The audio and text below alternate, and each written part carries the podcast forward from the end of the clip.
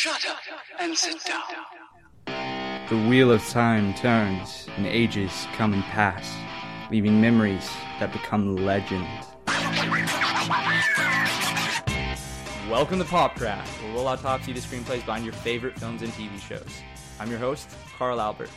Today, we're doing something a little different because it is Thanksgiving week, and uh, personal events in my life made it so that I had to rapidly scramble to throw together an episode. So, you're getting this half baked episode on the show I've been obsessing over the last week and getting everyone I know and their grandmas to watch The Wheel of Time. And so, I'm sitting here today on this family holiday with a couple of my family members, the two uh, redheaded Aiel. I have uh, Luke and Catherine together to discuss the Wheel of Time. How's it going, everybody? Hey. Also, don't forget Pegs. She's a sweetheart. She she's a sweetheart who hates people. I love Peggy, but she looks like a little alien She's dog. warm and cuddly. She's my little goblin dog. So just She in is case a little you hear, goblin dog, you know, or li- Trolloc dog uh, if we're staying appropriately on fandom. she is a killer. She is a killer. I Yeah, don't know. I don't see any horns, but you never know. I think she might I be had them growing some removed back when there. she was a puppy. So, just to let everyone know, there will not be any spoilers for the Wheel of Time book series. I'm the only one actually of my siblings who's read the book series, but there will be spoilers for the first three episodes. So, if you've not seen the first three episodes, check them out on Amazon Prime. And by the time this comes out, episode four will be released. We have not seen it because we are not living in the future. Nope. Uh, so we uh, will only be covering the first three episodes, and this will be a little more casual than my usual Popcraft episode, but hopefully you'll still get some entertainment and some craft out of it. That said, let's jump right in. And uh, Luke, you're the most recent person to watch it. What are what are your general thoughts on the first three episodes? Yeah, I'm a big fan. You know, it's it's following this line of now sort of more mature fantasy series coming out on Amazon's uh, streaming TV services, and I I love it. Uh, interesting world that they're already building, and sort of kind of give you a general overlay, then tease more out as you go along. Really neat cast of characters, and just uh, you know your classic sort of fantasy conflict filled with adventure and mystery and magic and monsters. What more can you ask for? I do have a question actually that that sparked a question in my brain, which was the first book, especially The Eye of the World, and I think in the first few episodes you can really see there was a major influence from Lord of the Rings, and on a very like superficial level, but even just in the basic like fighting a dark force, sort of pseudo chosen one. Lord of the Rings having a chosen one is debatable, but having to flee their farm village, being chased mm-hmm. by dark, malevolent dark forces, monsters, that sort of thing getting to a haunted place where they confront a dark evil creature and in the book it was sort of like you, that's how you had to get published at the time of its release. Uh, it was very much an, a way to draw in a commercial audience. Nowadays that's not so much an issue um, and in tv and film i don't think that's an issue certainly. If anything i imagine they'd want you to be more like game of thrones. But i'm curious did you pick up on the similarities to lord of the rings when you were first watching the first few episodes? And you know what what how did you interact with that? Like did that bother you at all? Were you like uh this kind of feels too familiar to me? Or like what was your impression uh on wheel of time's relationship with lord of the rings No, I mean, I, I, you know, I don't think it was like overtly like Lord of the Rings esque.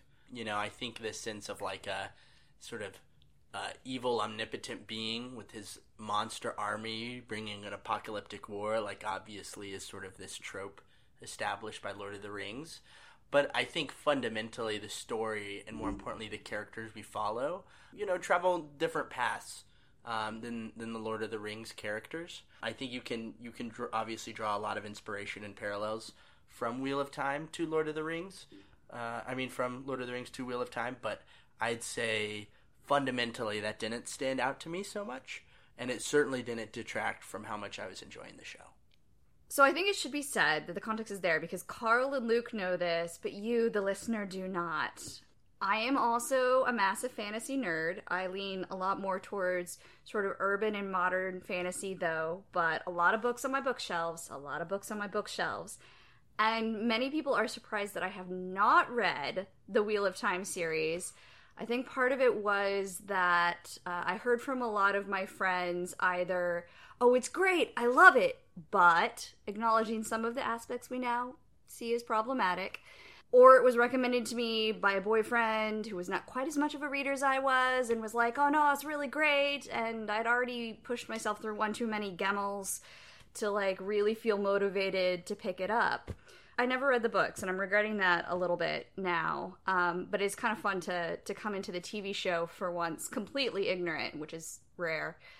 but it definitely definitely had some Lord of the Rings overtones to me. While Luke was talking, I popped up my phone and looked to see what year the first book was published, and I was really surprised it was 1990 because I had, for some reason, had it in my head that these books were older and that this was really sort of first generation modern high fantasy. I kind of put Tolkien in his own category as sort of like grandpappy proto high fantasy originator from whence all came, at least in the English language ironically, given his linguistic tendencies. But honestly, I'm not surprised. Even coming out in 1990, knowing what I know about the author and the space in 1990, which was shortly before the first time I went to the grown up section of the bookstore and picked up a novel in the sci fi fantasy section, not only was this, as Carl said, really sort of a commercial expectation and demand but I think a lot of it reflected the authors that were being published at the time, and they're kind of at the tail end of that generation that like really fetishize, fetishized their parents and the so-called Greatest generation. Oops. And that sound means it's almost time for me to take the pumpkin pies out of the oven. But yeah, but these these authors have this real connection. Either they fought in a war themselves, or far more frequently, their father did. And so they have this mythos of particularly if they're American, of empire, yet little man democracy, yet warrior, and everything. And I found that in the fantasy space, uh, high fantasy novels published sort of late 60s to evidently 1990, but yeah, I'd say early 90s, there is a certain type of author, almost always, but not always, always, a man who just clearly wants something for himself that he didn't ever quite get. So when he writes his epic story, and they're always epic, like you get very specific tropes, which doesn't mean they're bad. There's that that exists for a reason. No, they're definitely tropes, and I think that when you're discussing Wheel of Time, without getting into too many spoilers, because we're only three episodes in, it's a show and a book series that doesn't isn't scared of the tropes. It doesn't stray away from the tropes so much as it does try to develop them and make them you know maybe more nuanced and uh, you know it's not like game of thrones i was talking about with you last night catherine where it's not like constantly subverting the tropes and being like what if the chosen one was actually like an imperialistic like conqueror who's going to kill all your people or blah blah blah mm-hmm. i mean mm-hmm. there's a little bit of that in wheel of time but it, it, you know it's much more like what would it actually be like to be well, a chosen one you know what would that pressure feel like and then how would magic interact with society at large? And you know what would the stoic warrior actually be like? Would they have suicidal tendencies because they have a tragic past? That sort of thing. And my sister's now glowering at me. Just one the response i had last night is there are certain things that feel overdone or overly tropey now. And if you keep them in the context of if this is part of the originating generation of a particular movement or genre then they were fresh and new at their time and the only reason we see them everywhere now is because they were done really well once upon a time. But the other number two thing is i really do have to get the pie out of the oven. Feel free to continue Pause talking. for pie. Wait can i? Yeah i mean i think something that i want to say is there's this central theme around human agency that feels very distinct to wheel of time that i think in a story like lord of the rings it's just sort of for t- taken for granted that these characters have choices and they have the capacity to make or make you know not make these choices and those will ultimately dictate the outcome of the story. And wheel of time obviously around sort of the central concept entitled the story there's this wheel of time or sort of greater divine power that shapes you know the events of history and reality and characters are having to face whether or not you know their choices are their own and whether or not they do have power and control over their lives, the situations in the world they find themselves in. And I think that's something really interesting that not a lot of stories grapple with, right? We're used to having this main character that's, you know, perhaps they're destined, but ultimately they exercise power and will over the outcome of the story. In this case, we're sort of left to question that, but so are the characters, and we get to see them navigate that issue. And I think you know early on in the series, we've we've started to see that just a little bit, but I'm excited to see how that plays out because it really seems like the the more fundamental component uh, of the story so far. That's not something that I've seen a lot of non-book readers immediately pick up on, and I'm all over the internet discussion about this because that is kind of the main crux of the Wheel of Time is the question of like, can you have free will if history is endlessly right. repeating itself? Like, how much of your actions are preordained, especially if there's a prophecy involved? You know, what does that do to the individual psychologically if they think that they're destined for something, whether it's good or bad or both? Right. Uh, that absolutely is. Uh, I, I, think they haven't developed it as much as they will, certainly, because again, like you said, I, it is sort of the central thesis and question of the Wheel of Time, um, as well as one of a balance, as I think you're starting to see developed, and a lot of yin yang energy uh, symbolism, and that continues to get developed. And yeah, the question of sort of free will versus predestination and balance um, amidst extremes, I think, are, are really kind of the two main focus points of the Wheel of Time. And I think it's really interesting that you already, even just in the, the base premise of the show and the world, picked up on that. Yeah, and if I may, like I, I think we see this the most in Rand, obviously, especially early on. Um, and, and I think that sort of culminates itself in the latest episodes, episode three, this really interesting conversation between Dana, who I thought was a fascinating sort of side character, and Rand, in which, you know, she's talking about how people are trapped within their homes, their lives, right? Sort of, your, your you know, much of what you do is preordained.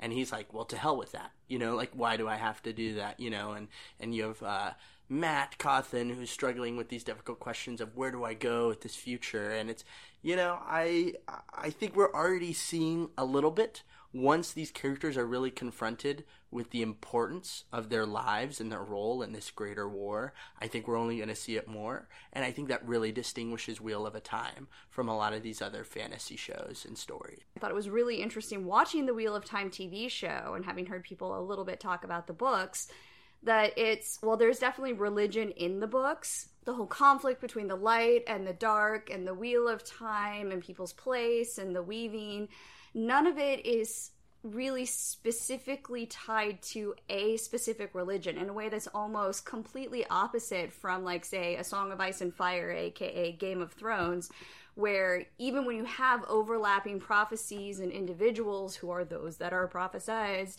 like it's very much tied to specific religions. And the Wheel of Time, despite having religious fanatics as characters, seems to have a very um, agnostic quality to it while still really wrestling with one of the most fundamental religious questions that sort of Western Christian society constantly has to deal with predestination. Uh, okay, first of all, if you hear weird sounds in the background, that's almost certainly Peggy May. Uh, shaking That's her why I mentioned ass, her. and yeah, uh, it's it's worth noting. She's now she keeps going between Luke and Catherine, deciding who she's going to cuddle with, and she's currently loving pets from Luke.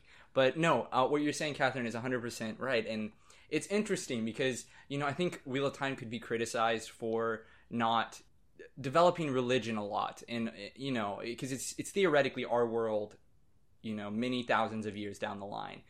And religion is clearly a very important part of our world. And so theoretically should be an important part of the story of the Wheel of Time. But they have beliefs and that there are differing beliefs, but there isn't like as much organized religion as you'd expect to see. It is a very agnostic story where like they believe in some higher power, but they don't, and it's even like built into the world actually fundamentally that there's a higher power and a higher evil.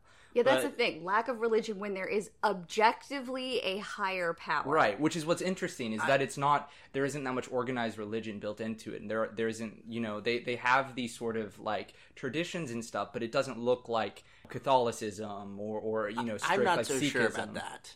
At least in the first few episodes and glimpses of the story we have, these figures known as the White Cloaks are not so subtly like Christian inquisitors, you know, uh, uh, of of an older like medieval age, and the manner in which they literally burn, you know, these figures they view as like heretical or dangerous to the order of right. things. But I mean, I've read 14 books in a prequel, and I'm telling you, how many like traditions, you know, do you see? How many rituals? How many things like that do you see? You don't see these people like praying casually. You don't see them, you know, undergoing like good the point. daily sort of ritual. Because I think that's a big part of when you talk about organized religion is the the mundane aspects of it. I think the closest we actually see in these first three episodes is the Bel Tine ceremony of the funerals. where yeah they they light the the lights, which is No uh, actually more pagan than it is like traditionally Christian. Yeah. which is one of the really interesting things I think about the Wheel Well, of the Time. name.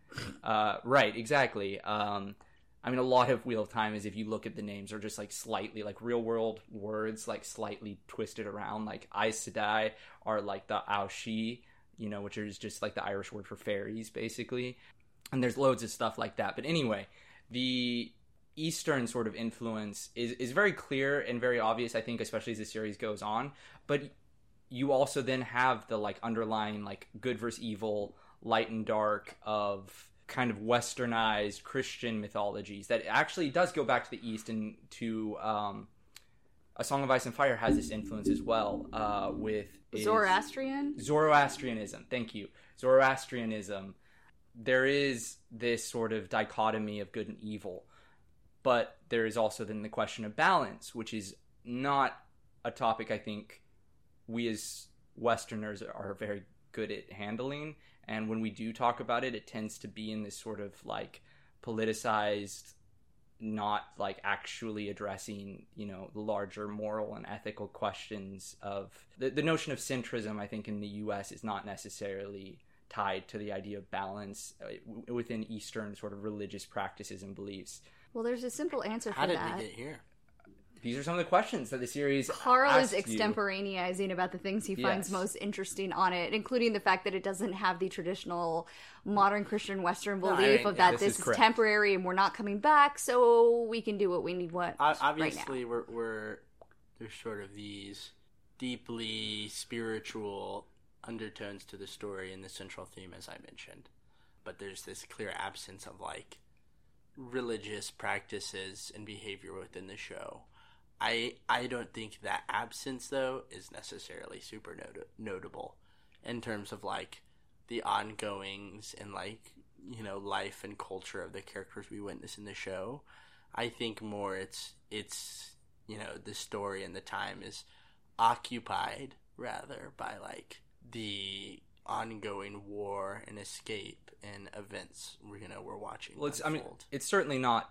You know, like we- crucial we, to the we don't plot. get much look into daily life. Let's just say, right? Yeah. Like it's you know we get more traditional scenes like tavern scenes, right? Like in the first three episodes, two different like taverns are like essential. God, we're way off of where we originally. when If you wanna talk about something that's and more- and religion, Yeah, But- on topic for your podcast in general, we could go back to the conversation we were having last night. Is it fridging? Is it not fridging? I, that was going to be one of the questions I was going to ask. So you know what? We're going to roughly transition to that, which is in episode one. Perrin uh, one of our main characters, in the heat of battle, he kind of goes berserker rage on a Trolloc, is Spoilers. stabbing it. Yeah, I mean, th- this whole thing is spoilers. So spoilers.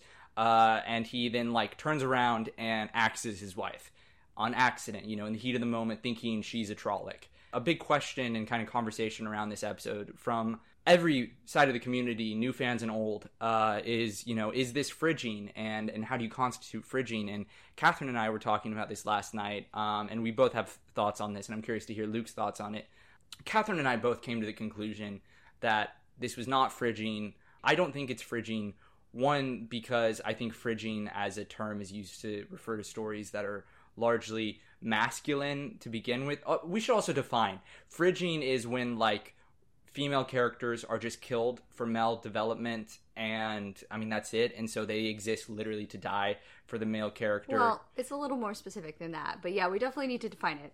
And I feel personally like fridging is when you have a female character who either has no contribution to the plot line or you have a new author if it's like a comic book and this author has chosen to take a previously meaningful female character and reduce her status to the plot line she is killed overwhelmingly in a violent and often sexual manner but definitely in a gratuitously violent way and the entire purpose is for her death to motivate a male character, usually a love interest, but not always. Sometimes it's a sibling or a best friend or something. And it's a male character onward to greatness, and it is the impetus for him to begin and go on or double down on his, you know, heroic journey. And I think that those various aspects of it are all necessary and come together. Of essentially, you take a female character who, if she really is not important to the plot, then doesn't need to exist at all, and or she is, and you're totally negating everything about her by just killing her solely to motivate a male character and not just motivate the male character but that is the reason why the character then becomes a hero ultimately fridging is from a plot perspective a positive act when inherently the action that it's in there if you look at it from a real world perspective is heavily negative. And that's why it's in general a bad thing to do. It's lazy plot writing that you're saying bad things happening to women is actually good because it gives us heroes. But the reality also is is that sometimes loved ones die, sometimes women die, and there are times where just because a female love interest dies is not necessarily fridging, which back to you. This, Right. This sounds more like than the latter than the former. So for me, a big part of fridging that what I was getting to that what makes it fridging is it's in a largely masculine story where men are all the main characters or at least the vast majority of main characters as opposed to Wheel of Time where the cast is roughly you know 50-50 male female and we'll see if they get into non-binary and trans individuals beyond just cisgendered uh, main characters but that it's just not a show where like women are not represented. Like they are. A variety of women have been and will continue to be represented. So layla dying for Perrin's arc it is literally a woman dying for a man's arc. I, I, I But- feel like that's that's too simplistic, and I think some of this may be the gender divide between us because I've definitely read and seen, you know, TVs, movies, books, comic books where you know there is the girl who's different, giant finger quotes you can't see on a podcast, or like you know not one of those girls. Where you've got the heroic girls, and then you have this side character who is a woman who then is fridged because for some reason the author just did not like that type of person. And usually that's the one that's the most slut shamey because fridging doesn't always have that, but sometimes it has that. So it's not always a masculine arc, but when women are fridged, that character at least is almost always done in an incredibly misogynistic and sexist way. Oftentimes, yes, it is a masculine story, and that's why the female character is seen as disposable. But sometimes it's a story that technically has gender parity, but that the type of women characters that are shown do not have the breadth of emotional and psychological diversity that the male characters have, or the male characters are one note too, and they're just seen as like better, or that the f- women characters have to be masculine to be good. And honestly, that's part of the reason why I hadn't read the stories is because I was told that's part of what happens is that I was, and I don't know because I haven't read the books, so it might not be true. But I was given the impression that in the books, in the Wheel of Time, there are women heroes and important women characters, but they were either masculinized or they were deliberately desexualized. And when they did have a sexualized aspect, it was fetishized. Brought up was like the Aes Sedai are, you know, supposed to have timeless looking faces with no definition of what that is. And that inherently the one they're either misandrous or they deliberately don't sleep with their warders or they're green Aes Sedai and they keep harems and all of that is just kind of problematic. I, I think there there are but- nuances to it. Like I, I if you actually look at the Wheel of Time fandom, it's more diverse than you would necessarily expect, and honestly, that I expected going into Some of the biggest fans I've met are women authors who I adore, who are incredible feminists, and they're like, "I love this. I just acknowledge that there's problems, and Well, that's that- cool. We that's- all have works like that. What I was gonna say like is that. like there are definitely problems that when you look at it in sort of a modern critical lens, you're like that hasn't aged well. Like that's definitely was written by an an older uh, dude, straight dude, you know, in the '90s. But this was just in regards to fridging. Is right, that but it, we're talking it about can fridging- technically have gender parity, right. at least on the surface. But it can be just be that the the author, because of their own biases, it's not necessarily a male author, can be like, oh yeah, a certain type of woman is sacrificable for the Sure. rise of the hero. You know, I, I think this kind of ties into, in some respects, what seems to be sort of a theme building for this episode, which is that, like, tropes are not inherently bad, or what we think of as tropes are not inherently bad if you, like, handle them with, like, nuance and um, emotional, like, care and, and, and thought. Because, you know, th- this is, again, like, you and I, coming at this from different perspectives, both kind of decided that this wasn't a case of fridging, even though, like, this is a male character killing his wife, which starts his whole arc. And that's, like, the simplest terms. And you hear that, like, and if you heard that roughly. Like I did, you know, months ago when it leaked. I was like, oh, that's kind of gross. Yeah. But then you see it played out, and you're like, you kind of see the nuances, and you see the tragedy of it, and you also then see all of like the the women around him who were given their own like depth and different personalities mean- and stuff. And I understand, and even to a certain extent, I agree with the people I've seen who've commented who are like, "Oh crap, you introduced this really great character, and then you immediately killed her," and the other people who are we we honestly got jack shit about her character. I actually think, by and large, this story has not been played out very well or much at all. Even Perrin's character, we don't know much about. Well, yeah, And we haven't gotten really any. he's a quieter to. character. That's- I, Sure. I disagree but, with that. But even those introspective moments, like the dream, they are either consumed by his interaction with the wolves, which is so far just like a very tenuous, like fearful curiosity, or it's you know the trauma and horror of what happened with his wife. In which case, the moments between the two of them were very brief. Did not include much detail about like the relationship. Like there seemed like there was a tension between them. we're that definitely didn't really get that get hashed out Right, we're going to get that explained. but but up to this point he's just like haunted by guilt and even with regards to that not much is happening because of that And Right? that's Like- literally what I like, think it's not for nothing Gene. going It's not on. propelling him to glory, like, therefore it's not he's for by far the, it's not a the least thing. developed and least fleshed out of sort of the four central characters which like you know has been made his story way less appealing or interesting this I think ties into a lot of the discussion around Paul in Dune Part One, which is I think you're reacting to Perrin that way because Perrin is the least active of the characters and is a very introspective character, and a lot of what's happening to him you don't actually like he doesn't express. Well- it's a lot of interpreting kind of what's going on, and like in the books you get his inner thoughts. And I actually Perrin is not one of my favorite characters in the books. I'll fully admit that, and I actually liked this change because I felt like it externalized a lot of his internal conflict. I'm in sorry, the but we just haven't gotten that from him. I don't. I don't know. You're introspective. We had two. You know, one dream scene, one scene where he made like contact with the wolves, and then other than that, like it's him and Egwene, and they're just on the run. Well, as, like, you know, and and we haven't gotten much from him while they've been on the run. That's the worst the arc dream. in that in episode three. Definitely, Um, I agree. Perrin you know, and Egwene. and, yeah. and in the in the second episode, it's like what? What even is happening other than that one moment with the wolves? well, right. It's it's definitely we haven't gotten into the full depth of like we don't understand what's going on with the wolves yet. We don't you know know fully how he's processing everything besides being in shock So, and feeling a lot of guilt. you know, but bring in what we got with him and his wife in the first episode, which was virtually nothing other than like the horror of him killing her.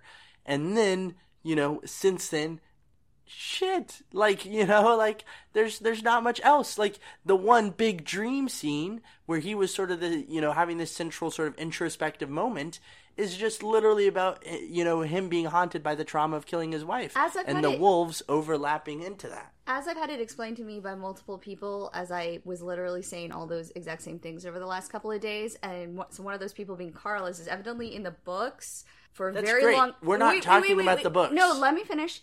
For a very long time, if not the entire time, all of his development and all of like the finger quotes active parts of his character are internal, and they're like trying to struggle on a TV show how to show a character who where everything that happens happens behind his eyes and they may not be doing it well they may not be doing it well So If I, at all. here's I I have multiple thoughts. Again, Perrin is not my favorite character, including in the TV show. And I, in fact, I think Perrin and Egwene's storyline in episode three is the weakest storyline so far in the entire show. What I just thought it storyline? was done, yeah, just like cheaply. I like the dream sequence, but beyond that, I was like, okay, like. I mean, I've read the book. I know where this is going, and I was still just like, this is. It just looks cheap. They're running around in a desert, like away from CGI wolves, and sometimes the wolves are actually there. The we don't know the song scene. Can we like mention how that just was like that just happened?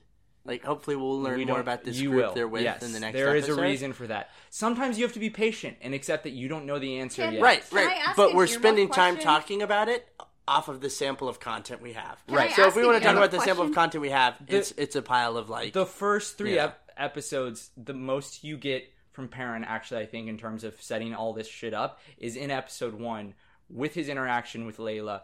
I think you get a lot of implied conflict. You don't know what the tension is, but you know there is tension. Yes. Right. He You know says, that "I love you," and she doesn't say it. back. Right. You. She says, "I know." Like And fucking she's Han off Solo. on her own. Right. You get that he's a blacksmith. She's has to a get pushed blacksmith. away. They work together. There's something going on there. Perrin, I think a lot of it is implied at this point, which means that it, you have to really read into it, and so it may be things that you don't actually feel the impact of until you've seen it a few times or you have the context. A lot of people have been saying that they think uh, Layla miscarried. We'll see. Maybe that'll be a new thing. Maybe they've I can see that. cut that in, but Anyways, uh, I, I think we're spending too much time on a character and a story that's just way underdeveloped. yeah. The, the I mean, the point is that clearly we have different opinions on this. And like there's so much more in the show to. this is also about. yeah not i think even remotely the most interesting thing Right. so sorry you talked about the song and at first i thought it took me a second even though i just watched this episode for the second time like a, an hour ago but I, you were talking about the tinkers but i thought you were talking about the song weep for Manetheren which I, was a scene that i liked but i wasn't sure how people would react No, to no, it. no. I was talking about when they ran into. The, Oh, Right. I thought that might be the single best scene in all three episodes so far, where they it conveyed the mood and they all start singing "Weep for Manetheren," and then the end that they don't know what it means, and Moiraine explaining all of it to them and the differing reactions to her explanations, and knowing that she's giving them all this information that they never had before that says so much about them, and explain some of her comments before, like the old blood runs deep here, but also and some of the conflicts with the Trollocs in the area and why other people from other regions don't communicate as much with Two Rivers, but also it it set up you know, you just know that Moiraine didn't tell them everything, either because she didn't think it was important, or she chose not to, or she didn't know. But it gave us this whole history to the entire world that wasn't there before in one short scene, and it really both connected and separated all four of those young 20 somethings and so i thought and and the delivery and the acting some of the actors that kind of had been uneven up to that point i mean all six people in that scene if we don't count the horses and the horses did a great job the horses did a great job it was just i'm so proud of the horses perfect cinematically it was perfect See, in my opinion I, I don't think actually I love this scene as much as you did, but I do really like the scene a lot. And it's interesting because I've seen, especially critics, kind of professional critics, who maybe aren't actually like high fantasy fans. So that may be one of the big dividing things I'm noticing among the people who react to the show is do you like high fantasy or not? But they've struggled with the scene. They're like, oh, this is useless exposition. I think that scene one has an emotional point to, it, which is it's Moiraine telling the kids, you got to step the fuck up because shit's only to get harder from here, Well, and you have it in you. But I mean, like you said, it's like she's clearly revealing things that she, you know she hasn't revealed to them before. It's showing how ignorant they are. You know, they don't even know their own history. But it's this, also this mm. poignant moment of it is to a certain extent it is their personal histories. They all learn this just by rote in childhood. It's just one of those songs that people sing. You learn from your parents, your grandparents, in the schoolyard. And so it's this history that Moiraine and her warder don't share. That nobody outside of that little region, that little village, would know the song, except though Moiraine knows the the people mentioned in it. But it's this contrast of long history versus short history and the various levels of information. And sh- Moiraine will never know what it's like to be one of those little kids that grew up in the village. They all knew each other, their shared history together versus the shared cultural history of the people. Does that make sense? And the contrast between the two is what got me. This is a very big archaeologist, anthropologist mood for you Yes, right now. She yes. that's what she studies. She, I just she's museum studies. got, got a, a degree. yeah, she just got a master's degree, and we're all very proud of her. Uh, and she's doing a second one too, so she she's off being Go the, the scholar. the- paleontology, go deep history, woo! yeah, but you you definitely pick up on on some of that and the explanation of what hits. But you know, no, yeah, I I mean, I like the that scene, and I'm curious, Luke, how you responded to it. You know, I thought it was a great uh, insight into further sort of world lore. You know, I, I, I think I share a lot of the same sentiments as both of you. I think Catherine's point of like the power of it just being sort of like passed down culture and history that without them really knowing the significance of what the song meant. Uh, you know, despite having the around the lyrics of the song. Yeah, I mean, there's a lot of sort of real world examples you can you can draw and connect to it. But I, I think getting the history of the two rivers too, right, which is where these characters come from, and knowing sort of how deep that that history is with the the war with the Trollocs and the dark side, and sort of seeing sort of the fighting spirit that you know has been carried in their people or, or displayed, and then also you know there's an element of foreshadowing because we get to the later city we begin to see more of this history as it is today and it starts to once again like it did with their sort of ancestors really haunt these characters and, and come back for them. Well, because remember, the the warder says that after the battle at Two Rivers, when you know Manetheren fell, those children that survived and their caretakers went there looking for food, for shelter, for help, and they found an entirely, you know, evil had won on the mountain, and they went there looking for help for civilization. They found a completely different type of evil, a very human, not divine, not menacing, just turning your back on other people type of evil. And there was no help to be found. And we know inevitably that the kids then went back up the mountain, and those were the ancestors to our current characters and whatnot.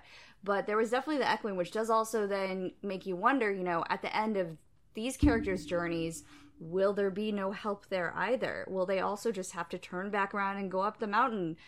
You don't have the problem resisting the urge to give spoilers that I have, Carl. But It, li- it literally, it literally sets up Shadar Logoth, right? In this sort of conflict that wraps up the second episode and, and splits our characters apart onto different paths. I think that was sort of foreshadowing within itself, at least in like a very short term sense. I found that really cool because that's not how it's done in the books. Is like Aridhol, aka Shadar Logoth, is part of that story in a way in the books. But it's not only revealed that story is is uh, Moiraine does tell the story, but it's done in a different way. But it's also like Shadar Logoth is clearly not the focus of it, or sort of one of the focus of the Helper Fuse as it is in the show. Which I thought that was really interesting that they were setting that up to kind of then set the baseline for then the mythology of Shadar, Shadar Logoth. Like it, it was a great plant and payoff of like Manetheren uh, was betrayed who betrayed them, and then you find out later in the episode. I thought that was such a great way of playing that. well, it was it was also implied that multiple people had agreed to come, and that Right. Shadar Logoth was the the principal bulk of where the help was Clearly supposed to come, but it wasn't the only one. Yeah. Right. But there, I did have the question. So, how much of the sort of hmm, I can't think of the word I want to use attack in Shadar Logoth uprising, the evilness coming up? I- I need to go back and rewatch it. How much of that was triggered by Matt picking up the knife? Yeah, that I was curious about that too. Because seems if it was unclear. triggered by that, if this was the whole like touch nothing but the lamp moment, then it does say some interesting foreshadowing about his character. So As opposed to just to- if he can't resist stealing, that says something about his character, but it's not necessarily foreshadowing. Matt's character is different in the show versus the books. Um, so far, he is actually way more complicated and interesting in the show than he is in book one and two of the Wheel of Time. What I can say about Shadar Logoth is that there's actually more nuances and complications in the book. There's more layers to the evil. There, there is a ghost that you kind of get a hint at in the show, but you don't fully see. That you then see in the book. Uh, that you don't fully see developed for, I imagine, budgetary reasons and like practical reasons in the show. That was actually not a thing I noticed in the show until my most recent rewatch of episode two. Yes, I've seen these episodes multiple times. That it seems like in the show, Matt triggered the big shadow thing coming at them, um, which I can name, but I don't know if that is a spoiler or not. It is portrayed differently. It's portrayed as a fog in the books, and I don't. Ooh, fog would have been much cooler. Right. I, I was surprised they didn't do that. Um, I, I guess I mean I'm I sure that I'm sure they actually probably tried it and they decided it didn't look cooler. Um, I don't know. I think in the show it's safe to say that Matt triggered it by picking up the dagger, and I would also say it's safe to say that he stole it because that kind of comes nat- naturally to him in the show, as opposed to in the book. I can say he does it kind of because he's a dumbass kid who is like, oh, here's a bunch of treasure. Oh, look at this pretty knife. I'm to pick it up. I think there's a little more depth and you can understand his point of view a bit more in the show and why he picks it up, especially considering what I thought was interesting is they had him give Perrin the knife, which was a great scene, by the way, that does set up Perrin's arc somewhat and the, the question of the tool versus the weapon and what that means. Um, and I think on rewatches will be much more meaningful to y'all, as well as setting up, you know, further their friendship, Matt and Perrin. But then that, so Matt's just given up a knife, and so he then finds this one, and he's like, "Oh, I'm going to take it." And I guess that triggered yeah, the there was darkness. definitely like I felt four layers to that scene. One of which was reasonably he still wanted a weapon and he'd given up his weapon, right? So when he found a knife and he had no knife, he reasonably took a knife, as he'd even pointed out about the previous knife. You know, you might need it to slice apples. I, I mean, I carried a pocket knife for a long time. Um, just you know, in case you had nails or a hangnail or put screws into a wall, carve apples. Um, clean before you carve up an apple with a pocket knife. And uh, I think there was an element of yes, there. He's constantly hustling for money to take care of himself, but also his younger sisters. And it was a very shiny knife. I, there was the element of triggering the shadow that happened. And I think there may be some foreshadowing about Matt's character, but I don't know if I'm right or wrong on that. But I don't know if either of you noticed when I first saw it. At first, I could have sworn that the box was identical to the box that Rand's dad pulls out when he pulls his knife out of, only not like hidden and junket. And I expected like an a duplicate sword. but it ended up being something completely different. And I need to go back and look at it again to see not. If it's just like, oh, this is what knives and swords are kept in in this universe, generic sharp object box, or if there is like deliberate echoing of like at some point in his name is Tam. Tam is the dad. Yeah. In Tam's past, there is like some element, some connection to something similar somewhere else, or the old great cities, or things like that. But when I saw that box, the only other thing we have seen like that box was the box that Tam's sword was in. And it was that same moment. The shots were even lined up, except they were from different angles. One was from the left and one was from the right, where you have pulled out from underneath this larger object that had been concealing it is this box with the symbol on top and the bands It's a pretty standard medieval box, so I can understand if that the styling was not deliberately echoing the two. And then you open it up, and here's this bladed weapon that's got these decorative elements, but is still functionally a really great stabby thing. Um, so I wasn't sure, you know, to what extent we're supposed to see connections there. I wouldn't say parallels. There's too many differences. A functional sort of like steel and leather sword versus like a shiny golden bejeweled knife. Two very different things, though both are very clearly stabby. Not all knives are stabby. I, I think that's an important point that this knife was still good for Stabbing, stabbingness yeah. still definitely could kill someone with it easily but i wasn't sure how much that was level there so there was the release the shadow there was the box echoing back tam there was the i need to steal things to take care of my family and stuff and then there was also the like i no longer have a weapon i need a weapon just like you see in episode three when when matt and rand are walking he's like you know you could give me your coat. And rand just like laughs at him. But you know in so many ways for a certain type of adversity you know being cold in the mountains carving things up you know matt is unprepared. He has this knife but he never really uses the knife. And then he gives his original knife away because of that. But in a different sense in terms of emotional adversity in many ways he's most prepared for being shit on by what's to come compared to the other three. Egwene comes from a prosperous business holding family and she's conflicted about, oh, what is my future going to be? I have multiple good options. Wah, wah, wah.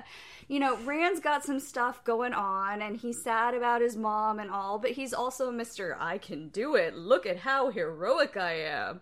And I won't get further into that because you've already heard me rant about that. And then Perrin, he's he's got conflicts, lots of conflicts, but the conflicts are also once again like not negative, and they all have extra money that they can chip in and pay for things for Matt and his sisters. Whereas Matt has got this Matt's the poor one. yeah, I he's mean, clearly the poor one, and he's hustling as hard as he can. And you know that people make fun of his mom and his dad in the village, and he's had to put up with all of that, and he's constantly trying to save his sisters, and he literally is the one who saves his sisters. You know that that's those are things that I hadn't necessarily thought about that I think are really interesting. That one, it makes me sad to think, but you're totally right that people totally make fun of his parents, and that must suck. Mm-hmm. Just hearing people rag on how his parents are like, "Oh, your mom's the town drunk and your dad's the town whore." Also, yeah, but that that he is also more prepared because he I has mean- dealt with more like financial adversity. He's, I mean, he's the rogue. That's Luke. You mentioned that earlier. A lot of the characters fall into kind of classic D and D classes, and and Matt is the rogue character. And ah, I love, I love Barney Harris's performance. It's sad for people who don't know he's been recast for season two. Um, we don't know why Barney left. He brought so much and pathos. I I, Yeah, I wish great. him the best. I imagine it was something serious. I'm not going to speculate, but that he has been recast, um, and that I think he's doing an amazing job, and I I wish him the best. And it's simple as that. The dagger, I don't feel like I can comment on any of that without giving spoilers. What I can say is that I think the design I didn't fully appreciate it on my first two watches. Uh, but on the third I did that like the design is creepy. Like it both is beautiful, but it also like when you look at it is like oh, it's creepy. definitely a murder blade. Yeah, like is it, doesn't. stabby. It looks The like curviness wrong. of the like blade, it doesn't look yeah. like it's like I saw it. My immediate thought was like sacrificial sacrifice rice. ritual. Yes. Yeah. Okay, I gotta, I gotta go put the leaves in the oven. ruby, the ruby detail, the curve, the length is very Mm-hmm. particular. It's not, you know, remotely combat oriented. It's a slicing knife. You slice throats. You don't stab, and you don't, you know, flay. It's definitely for killing things. So, one last thing I definitely want to talk about is I've asked you both characters you liked, and you both talked about this character, and he was definitely one of my favorite characters, and is just very charismatic and sexy in the show. Let's talk about Tom Merrilin. Oh, he's awesome. Yeah, in episode three, no, he's the he's like him and Nynaeve. Did I say that Nynaeve? Nynaeve. Nynaeve are like you know the standouts for me up to this point in the show, and Exact same he, for me. he you know only having this one episode appearance uh, is like a rock star in in in the moments we get with him. literally that it's it's interesting because in the books i mean i feel like the people listening to this don't care that much but in the books he's like kind of a classic like old bard character. He's kind of like he's spry but and he's a ladies man but he's got like a big like wispy like very french mustache and he's you know he's colorful and playful and, and world weary but he isn't as like sexy and gritty and like a rock star like he is in the show and i love this take on it where like he just has that vibe like he has a roguish vibe himself Oh, he melts panties. works, he just yeah. melts panties left and right. I mean, particularly the final scene where he's like, "We all got to do it sometimes," and he lets Matt rob the body, but then he's also like, "But now you got to bury him." And there's there's nothing about Yeah. this character that is not story wise great and then the way it's being executed props to the cinematographer the director and the actor because i would throw panties at him all day long You know, I and he's a he's clearly like you get you do get these moments where you you see him as a deeply principled character. So like this very respectable character that you want to root for and have good things happen to, and then you also like just in in brief dialogue, but you know maybe the more extensive scene with Matt, you get a lot of history I- to this character too. Like there's you you can see a lot Yeah. of life Well-traveled. behind him. Yeah. Right, but you yeah, and you get the sense of the the life he's lived too As- uh, which I think is a very great example of just like brief yet full and powerful character storytelling. Yeah, as much as as much as so much about him is left as a mystery, and as much as we don't know about all of the characters, and we're definitely supposed to like some of the other characters, this character was the only one where if I was like suddenly forced to go out adventuring in this world, right, and I had to like pick an ally with the information that we have so far, he's the only one that even though we know like almost nothing about him, if you haven't read the books, he was the only one that I personally meet in the real world. Catherine Albert was like, uh, I'm pretty sure he wouldn't like kill me, or if he did, it would be absolutely necessary, and like he would prevent me from dying in a fire. Like even other characters we're supposed to see as unequivocally good, like Nynaeve, who's great, yeah, but I definitely feel like there could be motivations, there could be pressures where she would like sacrifice me for the greater good without me agreeing to it. Um, or if it I was don't know if helping this her is village, or not, she but- would totally kill someone for a village, and not because they're attacking the village, but because that was what needed to be done to do it. if she you're would put from her people village before- though she will stab for you until the yeah, end of but time see, she's I'm not mother from bear her village. Yeah. yeah I'm not. that's that that's I- it depends on the dialogue there I, I actually Nynaeve, if- disagree Yeah. based off what we've seen.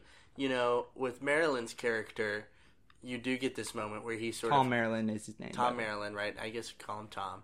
Merlin, He- if you hear he- he- Yeah, that was he- very clear. Merlin, that came right, Right. after he was done singing. I was like, Right. ah, So he kills Dana in, in an instant, essentially. Like he hears where she's aligned, what she wants to do, and boom, it's a snap decision without even her knowing his presence. Yeah, right? but dark friends So- are inherently like no, nihilist. But, but Nynaeve, on the other on the other hand, yes, she makes a decision to like strike at the ward, uh, but ultimately, you know, she's gone to these incredible extents and reaches out of protection of the people she's around and cares about. So to me, she stands out as sort of our character of virtue in the story, right? That's going to be sort of this Not moral, disagreeing. morally steadfast, watching over other characters, sacrificing herself. You know, and, and I think we saw this sort of in the in the the great sort of like fight and massacre scene in the first episode as well. Whereas Marilyn, you know, besides you suggesting,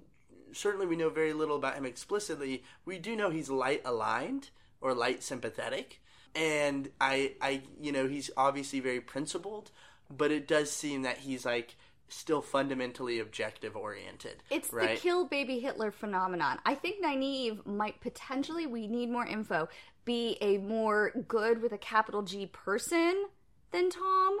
But I'm just talking about like trustworthy, who I would want to have my back, All right. least likely to kill me. Sure, sure. Or sacrifice. Sacrifice being the key word here, not just kill. I don't know. Tom I- did I steal Matt's disagree. purse, Right. so I, I, I, I think that's debatable. But, But I, they weren't I would say yet. actually, what I will ah. say, Tom and Nynaeve, I do feel like would be the two people I would trust most to have my back. Up there with with probably. Egwene. I was gonna say Yeah. yeah, Rand and Egwene are probably about equivalent for Or the me. or the ward. I mean, honestly, No, I could see of Matt, Egwene panicking, at least where she is in her character development now, and trying is- to make the right choice. Ny- and it Nynaeve and wrong Tom, I think, are the most competent and seem the most like they have like Right. their head on their shoulders. Moiraine, I love, but like clearly has her own like motives, Agenda, yeah. right? Well, it, it's important to Egwene highlight just too annoys that me. She out of our so much. three pairs of you know the band of six that got split up at the end of episode two, you know Tom and Nynaeve have swooped in to be sort of guides or or the sort of saviors of two of those pairs. Uh, Nynaeve even for you know They're definitely- Moiraine the third ward. pair has their own. I mean, okay, No, but the, the those like the traveler band of people, sure, and the younger guy in that group, sure, but we just haven't gotten that yet. no, that's not even who I'm talking about at all. The Okay. wolves. Yeah, I mean, it seems obvious that Perrin has magical Okay. wolf power, right? We're, yeah, we Yeah, have not. I, I feel like that's not a spoiler. At this we have not point. Perrin has a personified these connection to wolves. characters. Literally, You don't know the depth of it at Yeah. this point, and so I But won't I'm explain saying the that each- details. But it, Perrin clearly has magical wolf Well, powers. and Egwene pretty explicitly, you know, suggests that the wolves are the ones who guided them to safety. She and they licked his- explicitly does. Yes. The wolves healed his Trolloc poisoning when everyone's like, "Oh, only an Aes Sedai can heal the Trolloc," and then like the wolf does it. So I'm just saying, like, there was somebody for everyone. There was Nynaeve, there was Tom, and there were the wolves. And arguably, the wolves have done the most so far for their duo. I mean, yeah, I mean, I guess debatably that's true. Uh, it, it's The wolves it's- even it's led them to to the travelers, Right. to the other humans. I was gonna say you wolves. you wouldn't when you think about like the full depth of what the wolves have done. That's that's definitely probably true. I mean, God, in I want a pack of wolves on my side. It begs the question: Were the wolves coming down the mountain at the very beginning of episode one because the Trollocs were chasing them down, which is what Tam asserted is that something's driving them down, or were they being drawn down to Perrin's blossoming abilities, or So- both? I don't know how the show's going to answer this, but I can tell you in the books that's been a common fan theory for a long time, and no one because that is straight out of the books that wolves have been coming down the mountain, and no one knows why. It's never been confirmed as far as I know. So maybe uh, that could be. Maybe they'll answer that in the show. I don't know, but I think that makes a lot of sense. As if the wolves have been attracted to Perrin, whatever's awakening inside him has been pulling them. Because all four of them are having their own magical awakening, but they're of Right. different kinds. So I'm gonna take a, a hard right turn towards kind of the stuff we were talking about earlier with Tom and Matt. That talking craft for a second. One of the things that I, especially in rewatch, found really interesting was how the whole structure of the episode and kind of all these different individual scenes were like built to challenge Matt. So not only the very fact of their adventure, like you talked about Catherine, that like he's kind of mm. most built to survive this, and that he's like clearly a survivor, and he will like do what he has to to survive. Like he says, he'll begs, steal, or borrow, or whatever he has to do to survive to get to get back to the two rivers. But you know, you have the scene where Dana, the dark friend, monologues about how you know you're born in the dirt. And everyone who's around you sees you live and grow up in the dirt, and like to the dirt you return and if you leave like that's a miracle basically because you know suddenly people don't know the dirt you came from and you they focus on his face during that. They mm-hmm. hold a shot on his face. And I, I think that's so interesting that like she's not only characterizing herself but her whole speech is getting down to a lot of the core of who he is in this tv show that he's mm-hmm. like he carries a lot of this shame because of his poverty and, and his upbringing that he is like maybe there is an escape for him in this world beyond but that he are- doesn't necessarily he's not gonna like reach for it either. I I feel there's two elements to that. oh, uh, and more pie Decorations are done. More pie in a second. The two elements, and then I'll get up to go deal with pie, and Luke can have his say. Is is one? I mean, I said this last night. You know, because there's the debate. If you haven't spoiled it for yourself, who is the Dragon Reborn? And if this was a brand new IP, brand new franchise, okay, and it was coming out in 2021, it would 100% be Matt. That would be the obvious choice. But it's not. It's 1990, so I don't think it's that. But then the other thing is is that I really feel a lot is being set up for him to have some sort of great betrayal of the other characters and then because it's high fantasy he'll probably have a redemption arc eventually and come back and like save things in the climactic final battle. But i just i have this feeling that matt is going to at some point betray the others or turn towards the dark for at least a little while or make some sort of questionable choice out of like survivalship.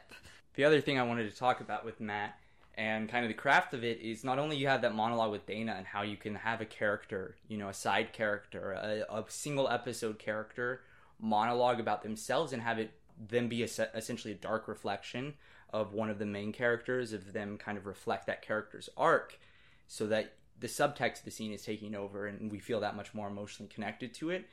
Um, but we also have that with Tom, that Tom, the fact that he's so roguish in this and the fact that you know he is sort of working his way uh, you know around the continent is fighting to survive but is doing it kind of naturally you know he embodies a lot of what matt theoretically could become in sort of a, a, good time like oh you know maybe you could be this sexy world weary gleeman musician traveling around you know with a code of honor but also still like you know some thievery in you and that Tom is there to challenge Matt and to be like, are you going to hold to your morals or are you going to give them all up? Mm-hmm. Are, are, are you going to be a rogue with a heart of gold or are you just going to be a rogue? And I think that's really interesting that the whole episode, really, I think when you get down to it, that whole plot, as much as Rand does feature in it, has a very important part, I think, is built around Matt's character and how to develop him and where his arc is going. Yeah, I, I, I think a fascinating thing about Matt to this point is we've gotten so much personal build up and background to him. We've gotten character development already in a brief amount of time. And yet, you know, out of the four characters, where a sort of central conflict for all of them is which one of them, however many of them, not necessarily even just one, is this sort of like ancient power reincarnated. We haven't seen any semblance of extra human abilities amongst him, you know, within him right? Like Rand has this moment of great strength. Perrin and the wolves, Egwene and her magic and connection to sort of the one power.